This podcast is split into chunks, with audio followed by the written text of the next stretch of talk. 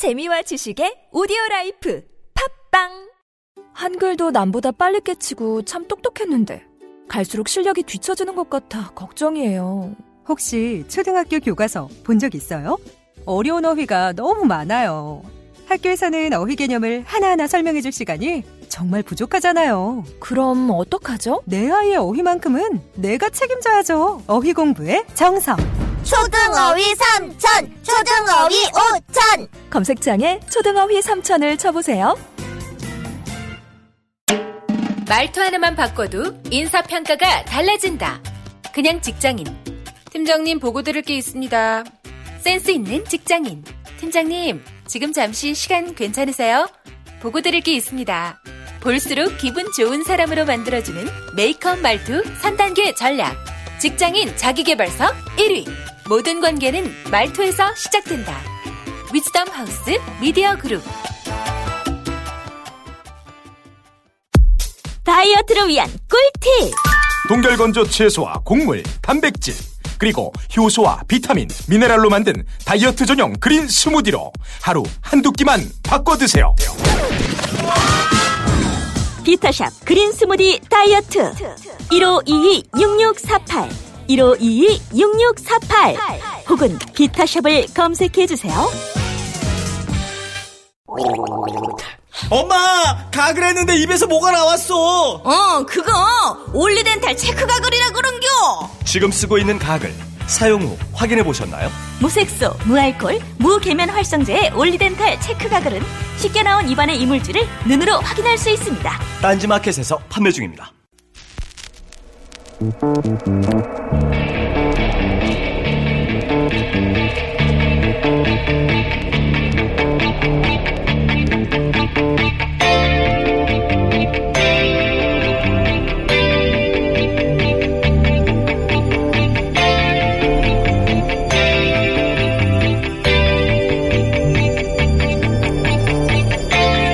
안녕하세요, 김호준입니다. 한겨레 보도에 따르면 문화방송 대주주인 방송문화진흥회 이사진과 MBC의 경영진이 MBC의 특정 기자, 앵커, PD를 현업에서 배제하는 MBC 블랙리스트를 사실상 지휘한 것으로 드러났습니다. 고영주, 박문진 이사장은 경영진 면접을 보는 과정에서 노조에 가입한 사람을 앵커로도 안 시키고 중요한 리포트도 안 시킬 방법이 있냐라고 묻고, 또 그런 사람은 앵커로 세우지 말아야 한다고 요구합니다. 그리고 그런 기자, 앵커 PD를 유효 인력이라 표현하며 업무와 상관없는 것으로 보내는 것을 논의합니다. 또한 최순실 국정농단 관련해서는 언론이 엄청난 비리를 저지른 것처럼 보도했는데 사실이 아니라며, 최순실 관련 보도는 2008년의 광우병 보도와 비슷한 거라고도 주장을 합니다. MBC 뉴스는 대통령 탄핵일 날 태극 기의 물결, 보수 집회의 새로운 장을 마련했다고 논평을 했었죠. MBC가 대통령이 탄핵되는 마당에 그러면서 사망자를 3명이나 냈던 그 친박 집회를 보수 집회의 새로운 장을 열었다고 표현했던 게 이제서 제대로 이해가 갑니다. MBC 뉴스는 뉴스가 아니라 친박 소식지였던 겁니다. 김원준 생각이었습니다.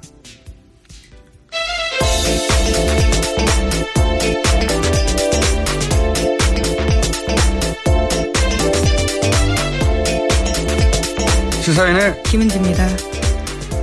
자, 오늘도 뉴스를 또 해볼까요? 예. 네. 많습니까, 뉴스가? 네, 좀 있습니다. 좀 있습니다. 네. 첫 번째 뉴스는 뭡니까? 네, 문재인 대통령이 어제 세월호 참사 피해 가족들을 청와대로 초청해서 정부의 부실 대응에 대해 사과했습니다. 참사가 발생한 지 3년 4개월 만인데요.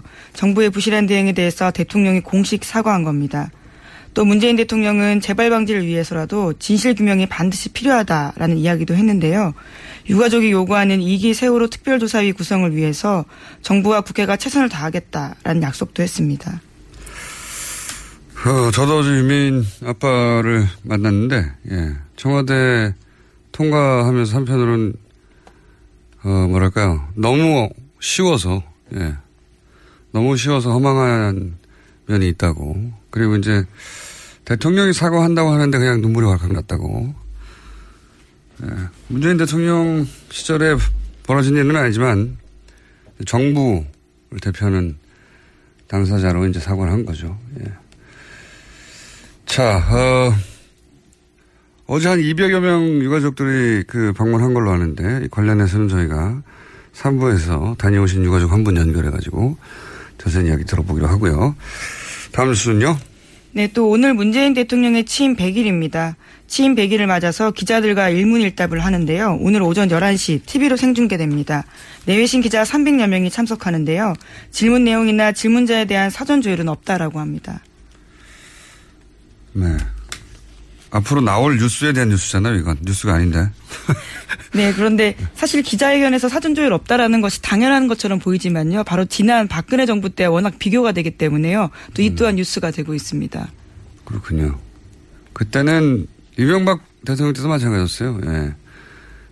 질문을 받아서 그다음에 질문할 기자를 지정하고 미리 예.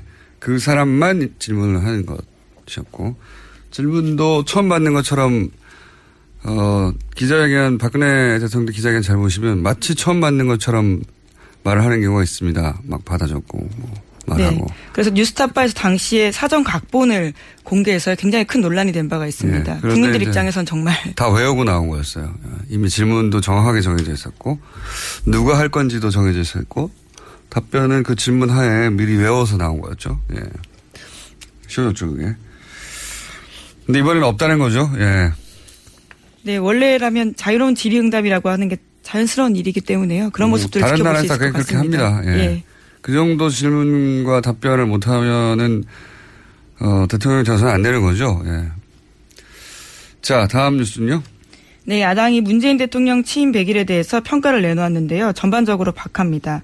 정우택 자유한국당 원내대표 같은 경우에는요. 내가 하면 로맨스, 남이 하면 불륜, 줄여서 내로남불 100일이다라고 규정했는데요. 소통이 아닌 보여주기식 쇼통이었다라면서 문재인 정부는 아직도 촛불에 취해 있다라고 비판했습니다. 그 만들어낸 말 있지 않습니까? 불통, 쇼통, 또 뭐 하나 더 있는데 하여튼 통 세 개. 라임이 있죠. 예, 통 세 개 있어요. 불통과 쇼통과 또 뭐였는데 기억이 잘 안 나네요. 하여튼 이렇게 정치인들이 말을 만들어서 그게 유행이 되게 과거에 고소영 이런 것처럼 이명박 정부 때 고소영 대각처럼 그걸 시도했는데 성공은 못하고 있습니다. 유행이 안 되고 있어요. 약간 이제 쇼통이다. 소통이 아니라 쇼통을 하는 것이다. 라고 했고 국민의 정당은요? 네, 국민의당 같은 경우에는 포퓰리즘 원맨쇼라는 비판을 내놓았고요. 바른정당 같은 경우에는 일머리가 서툴러서 국민 불안이 고조될 뿐만 아니라 나라 곳간이 거덜날 상황이다라고 비판했습니다. 정의당도 있지 않습니까? 네, 이정미 대표 같은 경우에는요. 점수가 70점까지 떨어졌는데 앞으로도 더 떨어질 것 같다라고 지적했지만요. 반면에 노회찬 원내대표 같은 경우에는 참여정부를 계승하면서도 여러 면에서 진화한 모습 보여주고 있다라고 상반된 평가 내렸습니다. 네. 대표, 원내대표 차원에서는 노회찬 원내대표만 후한 점수를 내렸네요. 예. 뭐 정치적으로 야당은 얼마든지 공격할 수 있죠. 예. 마음에 안 드는 것도 있을 것이고. 다만 지금 야당은 자기 앞가림부터 하는 게 급선무다 싶습니다. 예. 문재인 정부 지지율이 공공행진을 계속하는 것은 뭐 100일 맞춰서 한 여론조사에는 또 80%가 넘던데. 정기조사에서는 70% 되고 뭐 다른 여러 가지 이유가 복합적으로 작용하지만 그중에 하나가 문재인 정부 지지율이 떨어진다는 것은 이쪽에서 눈을 돌려서 다른 데로 간다는 거잖아요. 예.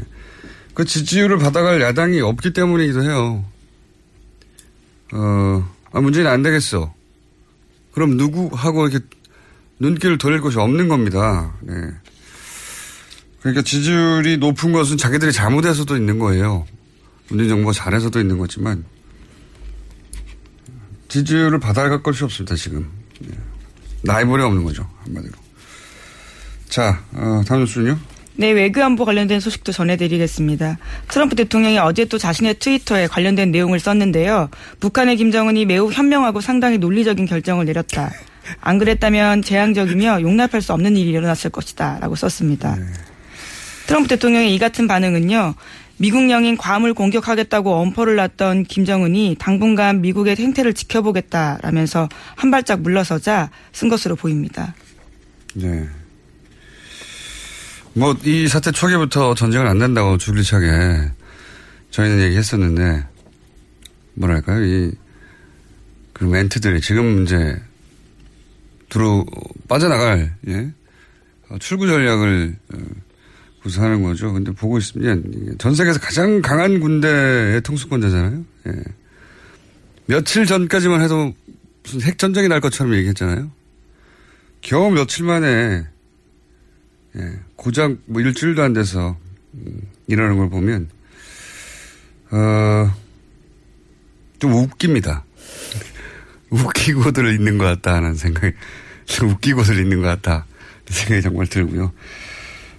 그러니까 저 이 뉴스 브리핑에서 몇 번이나 얘기했지만 트럼프 전쟁 얘기하면 이제 그냥 스포츠 중계하듯이 받아 써가지고 포탈에 막 뿌리고 호들갑 떨고 그런 거 좀 안 했으면 좋겠어요. 이제 이런 사람들입니다. 예. 자, 그러면서 또 대화해야 한다고 얘기를 계속하고 있죠. 예. 네, 대표적인 온건파인 틸러슨 국무장관이 내놓은 반응인데요. 또다시 북한과의 대화를 강조한 겁니다. 북한과의 대화에 도달하는 방법을 찾는데 계속 관심을 갖고 있다라고 밝혔는데요. 하지만 그것은 김정은에게 달려있다라는 이야기를 한 겁니다. 네, 뭐 어쨌든 긴장 국면 다음에 이제 대화를 하겠다는 제스처를 계속 취하고 있고 북한하고 미국이 이렇게 미사일을 쏘고 이런 일은 안 일어납니다, 여러분. 만약에 그런 일이 일어난다면 예, TBS 방송국도 박살나겠죠. 박살나겠고 아주 많은 사람들이 한반도에서 사망할 것이고 한반도 전쟁으로 끝나지 않죠. 예, 중국도 개입할 것이고 러시아는 또 가만히 있을 수 없고요. 예, 일본도 가만히 있을 수 없고 미국도 가만히 있을 수 없고 세계대전이 일어나는 거죠. 네. 근데 국제전으로 끝날 수 없는 상황이기 때문에 상상할 수 없는. 세계대전이 일어나는 것이고 이제 그게 과거 세계대전하고는 다르게 핵무기가 있잖아요. 네. 지구 멸망으로 가는 길일 수도 있습니다. 전쟁이 안 일어납니다. 여기서. 이렇게 말 전쟁한다고 해서. 그걸 하루 종일 일주일 내내 트럼프가 이제 무슨 전쟁한다고 했다고 지상 중계하는 스포츠 중계하듯이 그런 기사 좀 쓰지 말자고요, 이제. 분석하거나 비판하거나 왜 그러는지 그 노림수가 뭔지 쓰면 몰라도. 자, 다음 순요. 네, 국정원 적폐청산 TF 관련된 소식도 계속해서 전해드리고 있습니다. 국정원이 민간인 댓글 부대인 30개 외곽팀 중에서 어제는 양지회 소속, 그러니까 국정원 전 직원들이 있다라는 거 알려드렸는데요. 이번엔 또 새로운 사람들이 나왔습니다. 이명박적 대통령 지지단체가 있다라는 보도입니다. 이름하여 이명박과 아줌마 부대라는 이름의 인터넷 카페인데요. 이명박 전 대통령 지지하는 모임으로 2007년에 집중적으로 활동했습니다. 그런 다음에는 늘 푸른 희망연대라는 이름으로 바꿔서요. 일부 회원들이 활동을 했는데요. 국정원과 검찰은 이 단체 회원들이 팀을 꾸려서 댓글 작업 등을 하는 대가로 국정원으로부터 돈을 받은 것으로 보고 있습니다. 그러니까 이제 그 외곽단체들 혹은 뭐 지지단체들 민간단체들을 댓글 무대로 활용한 정황 중에 하나인 건데 이런 일들이 있었어요. 이상한 단체들 만들어가지고 정부가 여러 가지 형태로 예산을 지원하거나 좀 예를 들면 선풀 달기 운동 이런 게 있었습니다. 좋은 댓글 달기라는 거. 네, 저도 기억이 납니다. 네. 악플의 반대말이죠. 네. 근데 그러면은 이제 그 학생들이 선풀을 달면 거기 봉사활동으로 쳐주고, 예, 뭐 그런 거 있었거든요. 그것도 매우 의심스러운 그 활동을 했던. 그러니까, 국정원에서, 국정원 자금으로 돈을 주기도 했지만, 정부 지원, 국정을 제외한 정상적인 정부의 지원들 있지 않습니까? 그걸 끌어다가 어떻게든 이 댓글 작업을 구조화해서 누군가 돈을 호주머니에서 계속 꺼낼 수가 없잖아요. 그러니까 정부 예산을 여기 쓰는 방식으로 댓글 부대를 광범위하게 조직하려고 했던 그런 움직임이 있어요. 찾아보면. 예. 요게 다가 아닐 것이다. 계속 얘기하지만. 네, 국정원 적폐청사 TF 그러니까 국정원 개혁이 소속 사람들도요. 계속해서 하는 이야기가 있습니다. 이건 정말 일부에 불과하다는 건데요. 그러니까 지금까지 나온 것들은 절대 전체가 아니다라고 강조하고 있습니다. 그러니까요. 아주 구조적 시스템적으로 정부 예산을 받아서 정상적인 활동인 것처럼 그런 댓글 작업을 할 수 있도록 만들려고 노력했었어요. 예, 그중에 일부 가 드러나는 것 같고, 그리고 이제 탈북단체들을 활용한다든가, 어제는 그런 얘기가 나왔었죠. 저기, 어딥니까? 국정원 전 직원들이요. 전 직원들 예. 활용한 탈북단체, 그리고 이제 민간단체. 예. 국정원 전 직원이나 탈북단체 같은 경우는 2012년 사건이 벌어졌을 때도 나왔던 이야기이긴 한데요. 이제 공식적으로 이야기가 나오고 있는 거죠. 네, 구체적인 이제 이름과 단체명, 예. 뭐, 돈 이야기가 나오는 것이고.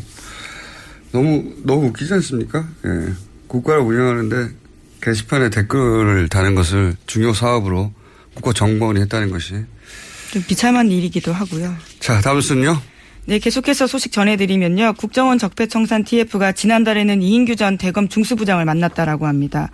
노무현 전 대통령이 검찰 수사받을 당시에 일명 권양숙 여사가 명품 시계를 논두렁에 버렸다라는 언론 보도가 나온 바 있는데요. 이에 대해서 이 전 중수부장이 언론 인터뷰한 바 있습니다. 국정원이 주도한 결과물이다라는 취지의 이야기를 했는데요. 이에 대한 경위를 파악하기 위해서라고 합니다. 네, 뭐 도피라고 보도가 나오는데 도피인지는 저는 모르겠고요. 예. 우선 다니던 법무법인을 사직서 냈다라는 건 사실이고요. 또 시기가 하필이면 공교롭습니다. 그 면담 즈음이거든요. 예. 아니, 이제 뭐 필요해서 이 TF 활동에 오라고 해서 오면 도피가 아니고요. 안 오면 도피인 거고. 예. 네, 그래서 이 전 중수부장이 자신의 입장을 냈는데요. 경영진의 요구에 따라서 법무법인 그만뒀다라고 어제 밝혔고요. 또 가족을 만나기 위해서 미국에 갈 생각은 있다라고 밝혔습니다. 뭐 어쨌든 저는 도피인지 아닌지 모르겠어요. 예. 그러니까 도피성이라고 보도하는 것도 좀 앞서가는 것 같긴 한데 어쨌든 수사에 필요해서 오라고 해서 오면 도피가 아닌 거고 안 오면 도피인 것이고 두고 볼 일이고. 다음 뉴스는 아직도 시간이 있군요. 예, 다음 뉴스는요. 네, 자유한국당 홍준표 대표가 박근혜 전 대통령 출당 문제가 당에서 본격 논의될 것이다라고 밝혔습니다. 당대표 취임한 이후에요. 박근혜 전 대통령 출당 문제를 직접 언급한 것은 처음입니다. 홍 대표 같은 경우에는요. 정치인이라면 자기가 잘못한 것에 대한 책임을 질 수밖에 없고 책임을 안 진다며 무책임한 정치가 된다면서 출당은 정치적 책임의 문제이기 때문에 관과하고 넘어갈 수 없다라고 밝혔습니다. 본인 정치를 이제 좀 시작하겠다 이런 메시지죠. 그러면서 지금 토크호스트도 시작했고 예. 본인 정치의 발동을 걸었다 뭐 이렇게 이해하면 될 것 같습니다. 예. 지금까지는 조용히 있었죠. 예. 그런데 이런 행사에 사람들이 잘 섭외 안 돼가지고 야당이 됐더니 섭외가 잘 안 된다고 보도자료도 냈던데. 예, 예. 그런 기사에 김어준 공장장 이름도 언급됐습니다. 예, 제가 곤란하다며 거절했다고. 예. 곤란하다고 한 적 없어요? 그냥 싫다고 그랬지. 왜 싫다고 하셨나요? 자, 뭐 하여튼 여하간 본인 정치를 시작했다. 그렇게 보면 되겠습니다. 다음 뉴스는요? 네, 살충제 계란 관련 소식입니다. 농장 7군데로 늘었다라는 건데요. 아직 생산 농가 조사가 20% 정도밖에 끝나지 않았기 때문에요. 앞으로 이 숫자는 더 늘어날 가능성이 있습니다. 정부는 살충제 달걀은 물론이고요. 이 계란이 들어간 가공식품도 추적해서 전량 폐기하겠다라고 밝혔습니다. 이게 이제 유럽에서 살충제 달걀 논란이 불거지면서 한국까지 예, 넘어온 건데 어제도 얘기했지만 유럽에서 살충제 논란이 벌어지는 즈음 갑자기 우리가 이걸 썼을 일은 없거든요. 그러니까 이제 이게 지금 불거졌을 뿐 사실은 그 전부터 써왔을 개연성이 대단히 높다. 예. 네, 이미 지난 4월에 시민단체가 경고했다라는 식의 보도도 나오고 있습니다. 4월에 경고했으면 훨씬 이전, 시민단체가 그걸 알 정도였으면 훨씬 이전부터 있었겠죠. 그러니까 우리가 모르고 먹어왔던 거죠. 그렇게 저는 의심하는 바입니다. 예, 이번 조사 과정에서 농장들이, 특히 이제 친환경 인증을 받은 농장들이 이렇다는 게 더 비싸게 주고 일부러 산 계란들. 그렇죠. 달걀이 더 그랬다는 거 아니겠습니까? 예, 이번에 네. 농장 7군데 중에서요, 6군데가 정부의 친환경 인증 받은 곳이라고 합니다. 그러니까요. 대량으로 막 생산된 그래서 가장 저렴한 달걀이 아니라 가장 비싼 달걀들이 이렇다는 거니까. 그리고 오래전부터 그랬을 것 같아요. 근데 이게 나는 오래전부터 뿌렸어 라고 자백할 사람들은 없을 것 같으니까 이쪽 전문가를 좀 찾고 있습니다. 예. 조만간 저기 인터뷰하면 예정이고. 자, 다음 뉴스는요. 네, 버지니아 폭력 사태, 그러니까 백인 우월주의를 두고 일어난 미국의 폭력 사태 전해드린 바가 있는데요. 이 원인을 놓고 트럼프 대통령 발언이 계속 오락가락하고 있습니다. 처음엔 여러 편을 규탄한다라고 해서 논란이 됐는데요. 그런 다음에는 인종주의는 악이다라고 했습니다. 그런데 또 어제는요, 양쪽에 모두 책임이 있다라고 이야기했습니다. 이게 이제 처음에 인종주의라고 이제 비난을 받으니까 한번 물러섰다가 또 자신의 지지 기반 중에 하나인 그쪽에서 지지를 철회한다고 하니까 다시 또 이런 얘기를 한 거거든요. 예. 참 가벼운 사람이에요. 보면 자기가 했던 말을 어떻게 하루하루 만에 뒤집는 건지. 까먹었을 수도 있을 것 같은데요. 사실 이거는 미국 주류사회가 받아들일 수 없는 거거든요. 예, 네. 그래서 공화당 하원 의장 같은 경우에도요.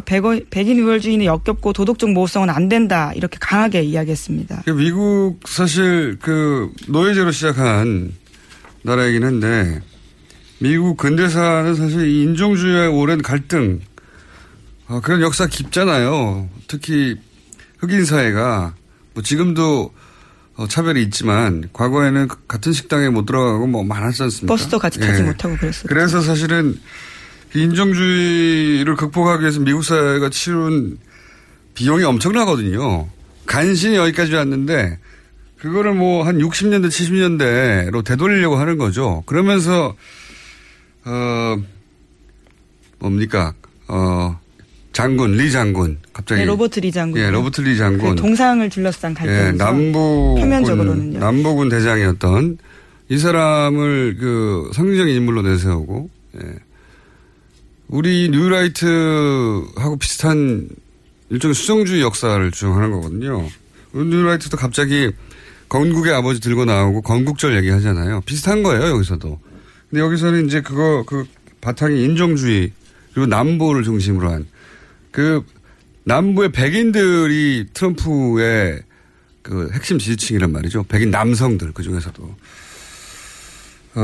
근데 이게 이제 미국 사회가 한 60, 70년대 이후에 거의 5, 60년간 쌓아와서 지금까지 도달한 지점, 그걸 전면 부정하는 사람이 대통령이 돼서 대통령 되기 전까지의 그냥 캠페인인 줄 알았더니 대통령 된 다음에도 이런 말을 하니까 받아들이기 어려운 거죠. 예. 자, 목소리가 바람이 점점 새어가고 있는 걸 보니까, 예. 뉴스 브리핑 끝날 때가 들어가는 것 같고, 끝나기 전에 오늘은 리얼미터가 있는 시간입니다. 자, 권순정, 제가 정이라고 했나요? 권순정 조사 분석 실장 자리에 나와 계십니다. 안녕하십니까. 예. 예. 어제 제가 다른 녹화를 하나 해가지고 바람이 많이 새는 날입니다. 자, 취임 100일 조사. 네. 어떻습니까? 취임 100일이, 오늘이 취임 100일째입니다. 그래서 네. 조사를 100일 별거 아니라고 생각하는데 저는. 199일과 101일과 다를 것도 없잖아요. 네, 어쨌든 보면 0.6%포인트 소폭 내렸지만 네. 72.2%로 여전히 줄곧 70%대의 고공행진이 지속되고 있습니다. 네. 부정평가는 0.8%포인트 오른 22.1%이고요.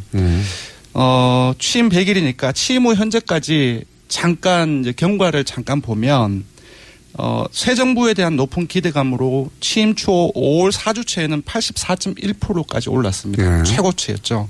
그다음에 이제 기억하시겠지만 강경화, 안대환 장관 후보자 인사 논란이 확산되었고 그리고 원비어 사망 기억하시죠. 네. 외교 안보 이슈가 쟁점화된 것도 이 기간입니다. 이게 겹쳐지면서 6월 3주차에는 한 10%포인트 떨어진 74.2%로 하락했습니다. 네. 미사일 발사도 또 있었고요. 그런데 다시 반등을 합니다. 그러니까 한미 정상회담이 있었고 연이어 G20 정상회고가 이어지죠. 그런 과정 속에서 76.6%로 75% 선을 다시 넘었습니다. 근데 그 이후에 다시 송영무, 조대엽 등 인사 논란이 다시 불거지고 최근에 이제 북한 미사일 발사 이후에 한반도 안보 불안이 고조되는 과정 속에서 70%대 초반으로 떨어졌는데요.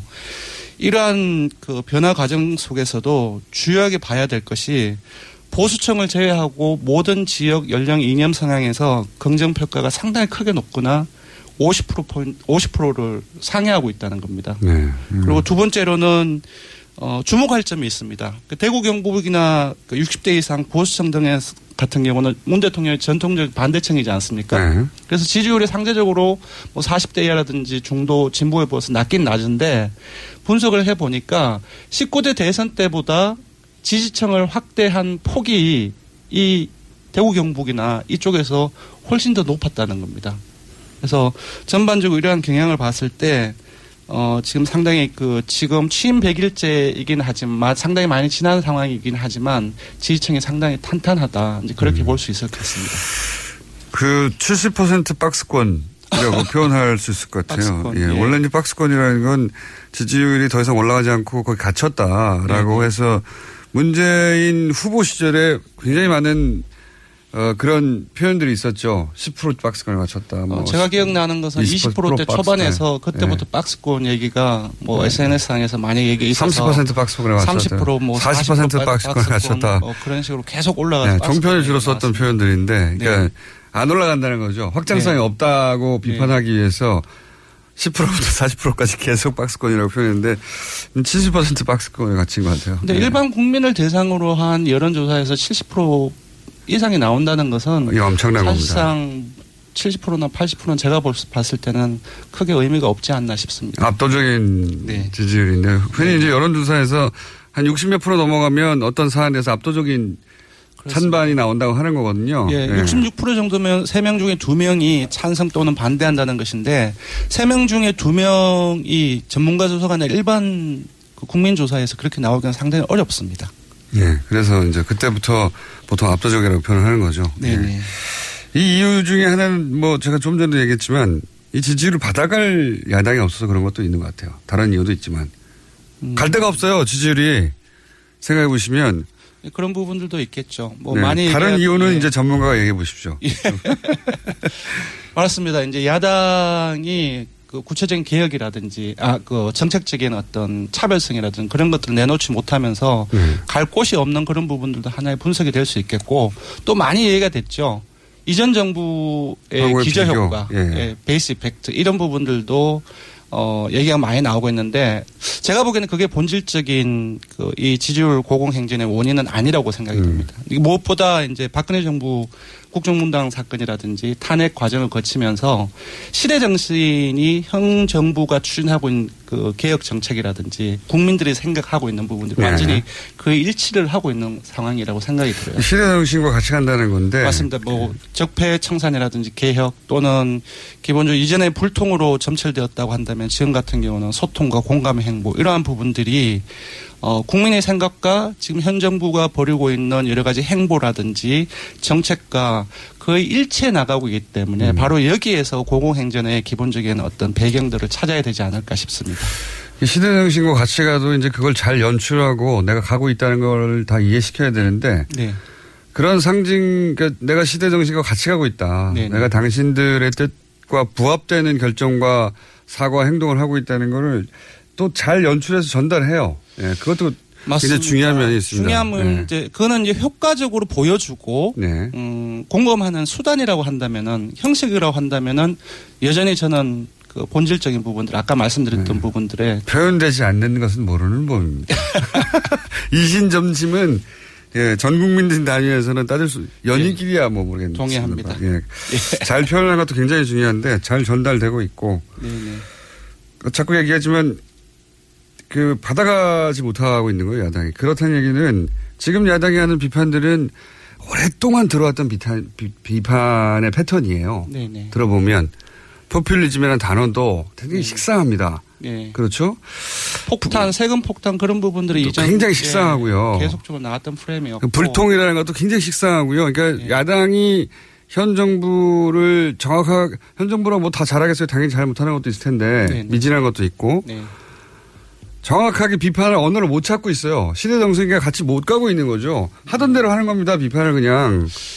언어, 프레임 그런 부분들은 제가 볼 때는 좀 형식적인 부분들이 있는데 제가 볼 때는 야당 역시도 정책에서 찾아야 된다고 생각이 듭니다. 국민들의 생각. 네. 그러니까 본인들이 뒤쳐져 있다는 걸 잘 몰라요. 네. 현재.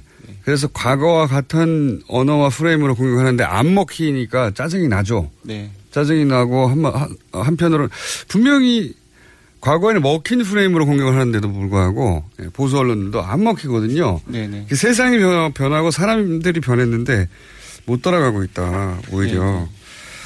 그래서 표들이 갈 곳이 없어서 여기 모여 있는 것도 있습니다. 네. 운도 좋은 거죠. 문재인 대통령이 일단 지지층은 워낙 탄탄합니다. 일종의 예. 이제 팬덤 아이돌의 팬덤 형상에 오히려 더 강력해. 예, 더 강력할 정도로 지지층의 팬덤 형상을 보이고 있는데 이러한 현 상황 그리고 언론 지형도 상당히 이전에 참여정부 때 비해서 많이 바뀌었습니다. 예, 그런 것들 종합적으로 고려한다면 과거에는 뭐 인터넷도 예, 없었고 팟캐스트도 예. 없었고 SNS도 없었죠. 그래서 이제 종이신문이 한번 뭐라고 아젠다를 설정하면 네. 프레임을 잡고 그럼 하루 이틀 후에 네네. 그 아젠다대로 뉴스가 흘러갔거든요. 다들 따라가고. 이제는 그 폭탄이라고 세금 폭탄이라고 하면 정말 세금 폭탄인 줄 아닌 줄 따지지 않고 따져보면 세금 폭탄 아닌데 세금 폭탄으로 실제 여론이 만들어지기도 했죠. 네네. 네. 그런 게 이제 안 통하는 거죠. 또. 예, 근데 조금 우려 정도까지는 아니지만 그 지지율 이탈, 지지율 그 하락의 어떤 가능성 그런 부분들은 한번 짚어봐야 되지 않을까 싶은데요. 뭐 그런 날이 오겠죠. 네. 당연히 그런 날이 오겠고 100일째 저는 뭐 100일 챙기는 사람이 아니고 제 생일도 잘 안 챙기는 사람이라 특별히 100일째를 따로 생겨야 하나 싶긴 하지만 뭐 여론조사를 많이 했더라고요. 다른 곳에서도. 네. 많이 했습니다. 네. 근데 다른 여론조사에서는 왜 80%대가 나오고 리얼미터 여론조사에서는 70%대가 나오는 겁니까? 일단은 여러 가지 요인도 많겠지만 무엇보다도 조사 방식 때문이라고 생각이 듭니다. 네. 예. 알겠습니다. 자, 그리고 저희가 항상 하는 있지 않습니까? 네. 그것마저 알려주마? 네. 현안조사 말씀하시는 거죠? 현안조사. 예. 네. 현안조사 이번에는 뭡니까? 두 가지 질문을 했습니다. 하나는 취임 100일째, 문재인 정부가 취임 100일째를 맞는데 지금까지 가장 마음에 드는 것 하나 네. 그리고 가장 마음에 들지 않는 것 하나를 선택해라. 되게 아주 간단한 질문이지만 네. 되게 유의미한 결과가 나왔습니다. 먼저 가장 마음에 드는 긍정평가를 보자면 네. 서민 약자 우선의 정책이 23%로 1위가 나왔습니다. 네. 두 번째로는 탈권위 국민 소통 공감 행보가 21%로 2위로 나왔고요. 네. 뭐 뚜렷한 계획의 소신과 추진력이 19%로 3위로 나타났는데요. 이걸 한마디로 엮어보면 탈권위적 소통 공감 행보로 서민 약자 중심의 개혁 민생 정책 추진 이렇게 볼 수 있을 것 같아요. 아까 말씀드렸던 현재 문 대통령의 지지율 고공 행진의 기본적인 배경과 일치하는 결과로 볼 수 있을 것 같습니다. 또 다른 하나는 그런 것도 있어요. 예전에는 네. 자신을 중산층이라고 생각하는 사람도 굉장히 많았거든요. 네. 요즘은 그런 사람이 굉장히 줄었어요. 자기가 중산층이 아니라 섬이라고 생각하는 사람 숫자가 굉장히 많아졌어요. 네. 네. 그것까지 연결되는 네. 이야기인 것 같습니다. 그 재밌는 거는 아마 최근 그 기억하실지 모르겠지만 자유한국당 같은 경우 혁신 선언문이 발표가 될 때 서민 중심 경제 지향이라는 문구 때문에 그 혁신위원 한 분이 사퇴를 했었죠. 그런데 자유한국당과 보수층에서는 문 대통령이 가장 잘한 게 뭐냐. 이 1위가 서민 약자 우선의 정책이 1위로 나왔어요. 반면 이제 민주당이나 정의당 지지층, 중도 진보층 같은 경우는 탈권위적 국민 소통 공감 행보가 1위로 나왔고요. 또 하나 재미있는 게 또 있습니다. 그 부정평가. 가장 잘못한 게 뭐냐를 물어봤는데. 가장 1위, 마음에 안 드는 게 뭐냐. 예, 1위가 뭐가 나왔을 것 같습니까? 없다. 예, 맞습니다. 1위가 다른 내용적인 선택지가 아니라 예. 마음에 안 드는 것이 하나도 없다가 34%. 그러니까 3명 중 1명이죠. 국민 3명 중 1명이 잘못하는 게 없다라는 게 하나도 없다라는 게 1위가 나왔어요. 이거 재밌네요. 예, 재밌는 결과이고. 농담처럼 얘기했는데 진짜 없다가 예. 1위가 나왔어요? 예. 그러니까 1위가 이렇게 나왔다는 것은 예. 나머지 이제 제가 소개해드리겠지만 그 부정적인 요인들 이런 부분들이 사실상 국민들 그 전반적으로 봤을 때 국민들은 크게 중요한 문제로 인식하고 있지 않은 것을 나타낸다고 볼 수 있을 것 같습니다. 네. 하나도 없다는 게 30% 중반을 넘고 없다. 예. 있다는 게 이제 있다는 것 중에서 소개해드리면 예. 예. 조금 거리가 있습니다. 아까 34%라고 말씀드리지 않습니까?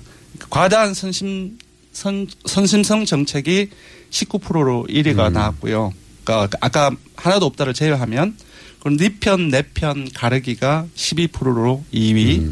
그리고 외교 안보 능력 부족이 11%로 이렇게 부정평가 그러니까 톱3로 나왔다. 보수 정당들의 주로 공격하는 포인트들이에요, 이게. 예. 예. 맞습니다. 근데 이제 공감대가 그렇게 크지 않다는 얘기고. 지금 여러 가지 선심선 정책이라는 프레임이 나오고 있는데 사실 그 앞에 그 재원제달 문제 같은 경우는 그 프레임으로 바로 연결될 수는 없겠지만 좀 중도라든지 이런 층 같은 경우에서도 조금 의구심을 가지고 있는 부분들이 있거든요. 네. 그런 부분들을 반영하는 응답이 아닌가 싶습니다.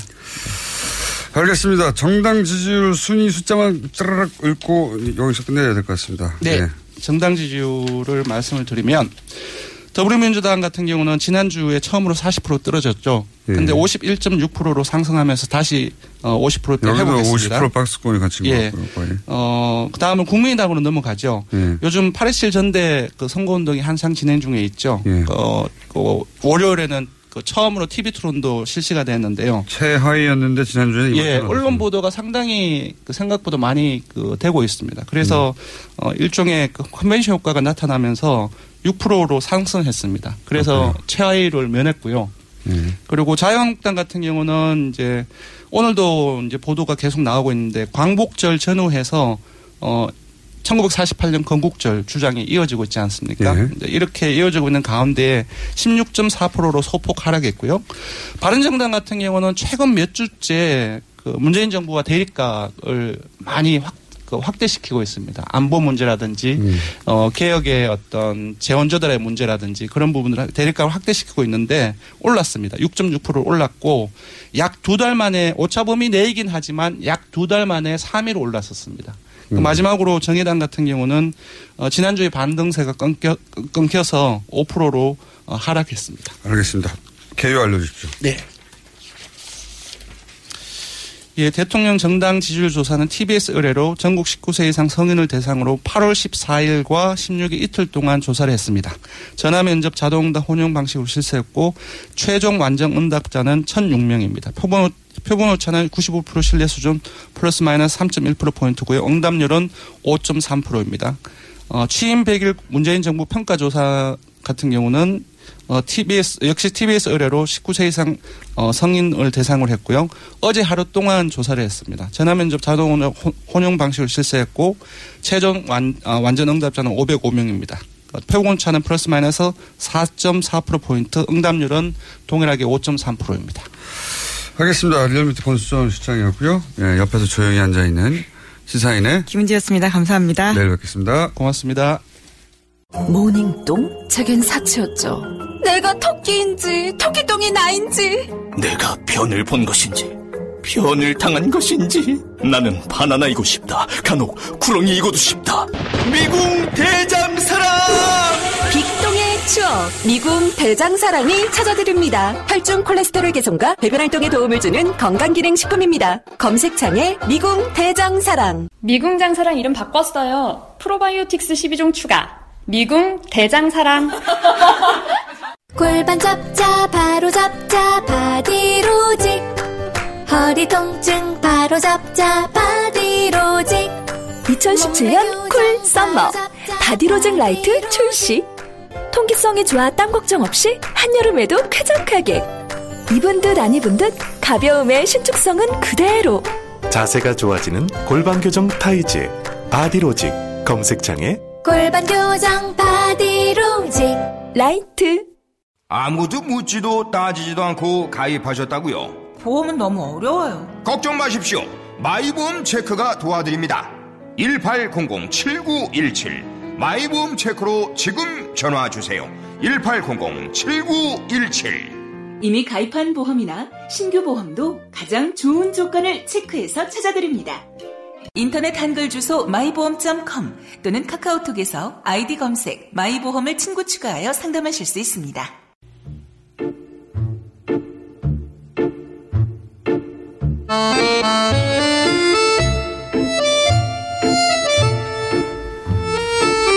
내부자 둘인데 오늘은 하나만 나왔습니다.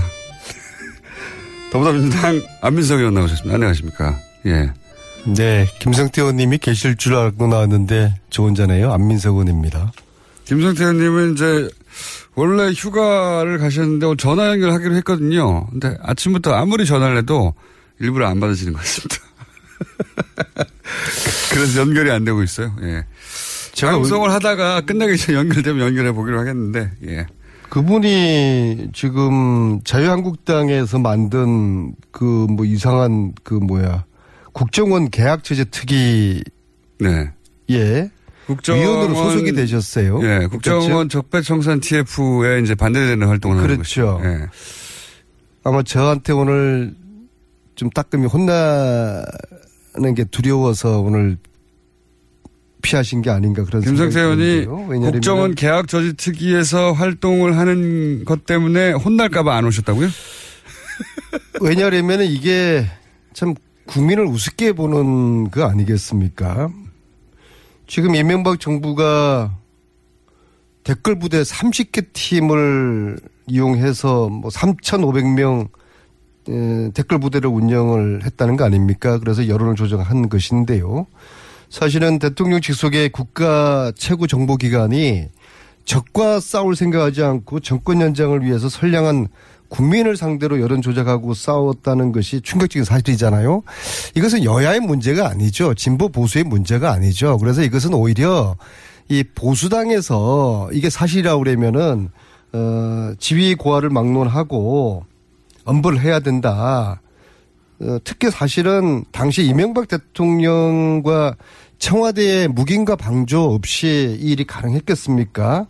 그래서 오히려 자유한국당에서 검찰 조사를 통해서 배후를 철저히 밝히자 이렇게 나오면은 자유한국당의 지지도도 더 높아갈 거예요. 근데 이러기는커녕 이런 저희 더불어민주당의 국정원 적폐청산 TF팀의 맞불로 이 적폐청산 TF를 그 대응하는 반대하는 국정원 계약 제재 특위 뭐 이름은 좀 교묘하게 만들었어요.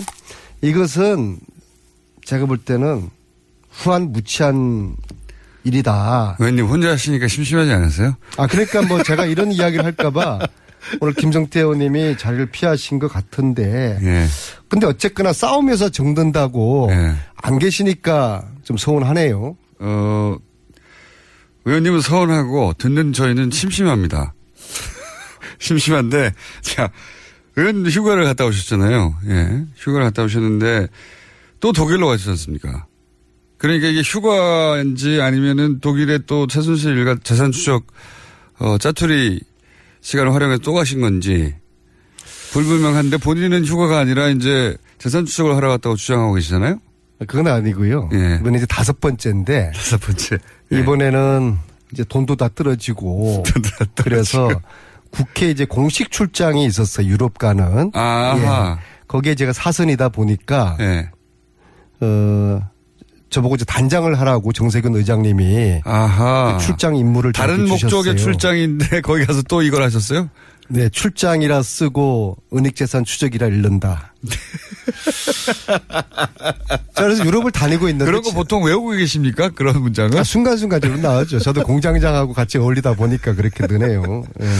가서 그러면 이번에 유럽을 다니고 있는데 제보가 왔어요. 또 예. 최순실 재산으로 의심되는 쇼핑센터하고 식당이 미네네도 있다. 오. 저희들이 주로 주진우하고 다닌 게 네. 프랑크푸르트에 있는 것도 찾아다녔는데 예. 미네네도 있다. 미네네도 있다. 네, 그래서 출장을 같이 갔던 이상민 의원님과 함께 네. 미네네 그런 저 제보가 왔으니까 가보자. 맥주 마시러 간 거 아니고요? 혹시? 아닙니다. 그래서 한 4시간 동안을 저희들이 네. 쉼없이 달려갔어요. 차로. 그래서 차로, 기차로 안 가시고 쇼핑센터도 가고 둘러보고 좀 수상한 점이 있더라고요.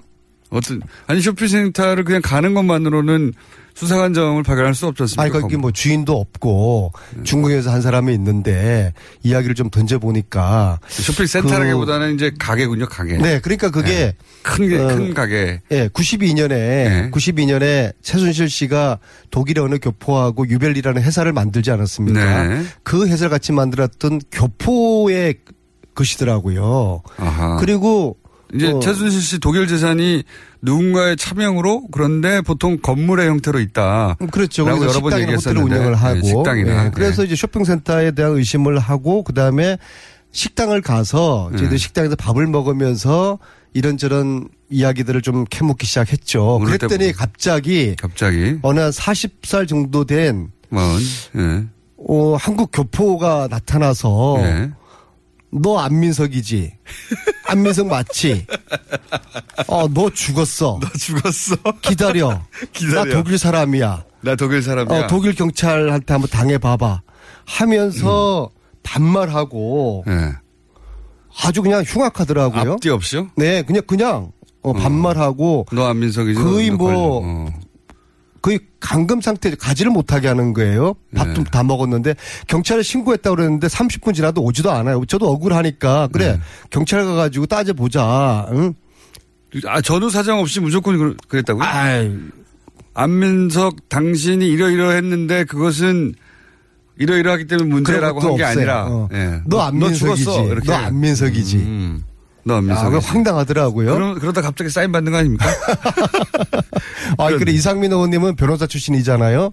또 법사위원장님 출신이고 이건 보통 일이 아니다. 그리고 너가 우리가 국회의원인 줄 아는데 이런 식으로 폭력을 행사하고 폭언을 하고 어느 폭력이죠. 그래서 좌시할 수 없다. 그래서 우리도 독일 경찰 기다렸는데 한 30분 지나도 경찰이 안 오는 거예요. 그분은 그러면 그렇게 폭언을 한 다음에 사라지셨고. 아니죠. 계속 저희들을 붙잡고 있었죠. 아, 나가지 못하게. 어떻게 붙잡았어요? 체질을 했죠. 제 손을 붙잡고. 아, 나가려면 못 가게 하고. 아. 네. 근데 그 말만 한 게 아니고요. 네. 오. 근데 이제 그 체질을 뚫고 기다려도 경찰이 안 오니까 저희들이 굳이 저희들 또 다른 일정을 또 해야 되니까 본래 이제 출장 장소로 이동을 했죠. 근데 그 사람이 누구였냐? 92년 최순실과 함께 독일 회사를 만들었던 최순실 독일 은익재산의 조력자로 의심되는 유모 씨의 아들이었어요. 아, 그러니까 가족이 우리 아버지를 그런 식으로 모함했다고 이제 화를 낸 거군요. 말하자면 항의하고. 그래도 그렇게 하면 안 되죠. 조곤조곤. 아니, 만약에 정말로 따지든지. 본인이 정말 억울하게 모함을 당했다면 그럴 수도 있죠. 화가 나가지고. 그렇다고 뭐 뺨을 때린 건 아니지 않습니까? 그래서 이제 그런 봉변의 해프닝 말고. 그 결말이에요. 끝이에요. 그래서 저희들은 그냥 거기를 못 가게 하는 거를 뿌리치고 그 장소를 떠났죠. 거기서 사건이 끝났습니까? 아, 그런데. 이제 오늘 아침에 제가 그 얘기하는 것보다도 또 다른 뭐 제보 아닌 정보인데요. 15년에 스위스 연방법에서 해외 외국인의 불법 재산을 몰수해서 환수하도록 하는 법이 만들어져 있더라고요. 아, 스위스요? 네. 예. 그래서 이 법을 지금 이제 번역을 하고 있는 중인데 대충 이렇게 보니까 어떤 불법 재산을 조사할 수 있느냐? 외국의 부정부패 정도가 악명이 높은 경우.